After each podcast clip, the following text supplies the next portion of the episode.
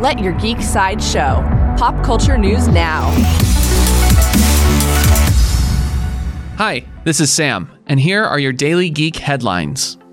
Coming soon from Warner Brothers, Empire Magazine has released a new image from Warner Brothers' upcoming film Shazam. The image shows the transformed Billy Batson standing in rubble, with the lightning bolt on his costume lit up. Shazam stars Asher Angel and Zachary Levi and opens in theaters on April 5th.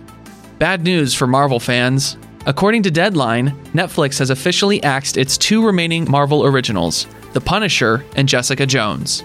The news comes just one month after the debut of The Punisher's sophomore season, and the third season of Jessica Jones is set to stream later this year.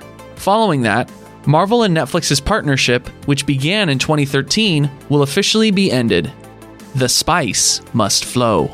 Warner Brothers and Legendary Pictures have officially set a premiere date for the highly anticipated Dune reboot, directed by Denis Villeneuve. Dune centers on the battle to control a desert planet and its valuable spice resources. The film will officially open in 3D and IMAX on November 20th, 2020. For fans of horror, showrunner Greg Nicotero has revealed the first image from AMC's upcoming Creepshow remake.